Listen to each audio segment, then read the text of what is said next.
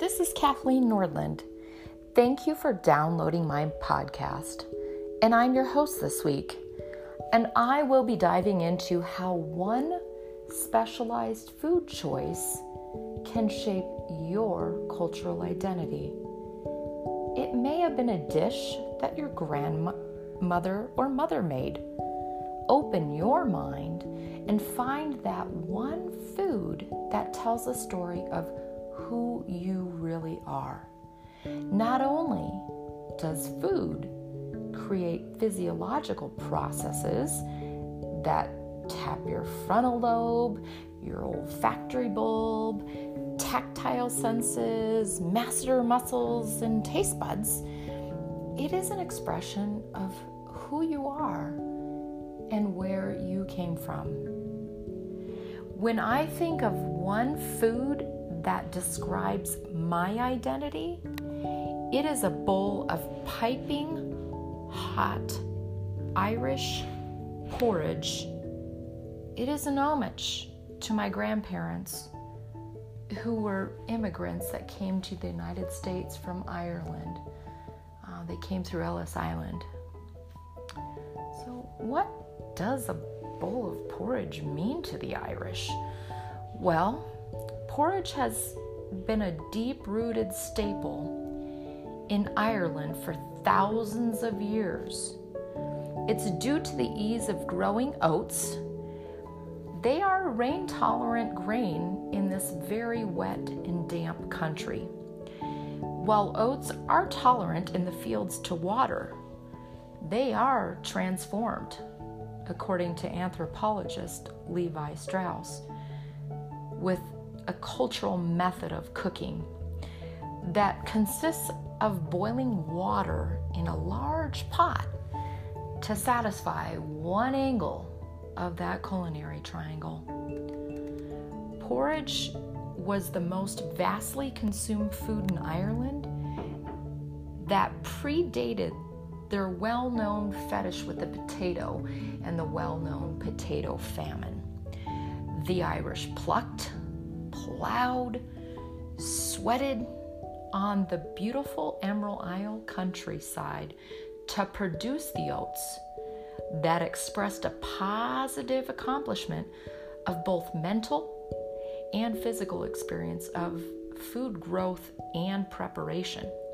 These oats were utilized not just for making their famous porridge, but for other dishes that the Irish were well known for, such as the traditional brown soda Irish bread and the Irish potato cake. My first memory of porridge was, was at a very young age.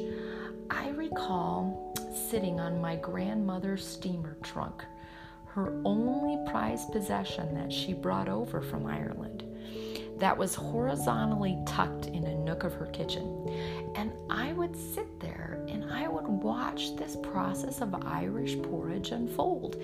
It would go from this oaty grain structure into this beautiful, creamy, delicious dish. And as a kid, I, I didn't quite understand the process and appreciate it as much as I do now, but my grandmother was the one that held this prominent position as the cook in her kitchen due to this patriarchal household that was typical for the 1970s. She would sing Irish jigs in Gaelic uh, while dancing around her kitchen with her shamrock apron on and a large wooden spoon. I vividly, vividly recall hearing the sound of this large vat that would clank on the stove with the sound of endless amounts of water hitting the bottom and the sides. She would turn the stove button, clicking and igniting the gas, and this large orange flame kick started this process of cooking. A pinch of salt and a large amount of oats were added that required, you know, a gentle stir with that big wooden spoon every now and then. And I'll tell you, that watch pot as a child, the final product of this porridge just seemed like it was endless, that it would never get done. But this would happen every Sunday morning, and it would occur every Sunday before we would go to Mass. we would give thanks to St. Patrick, who claimed that this was a lawful food for all with his blessing. My grandmother would set the table.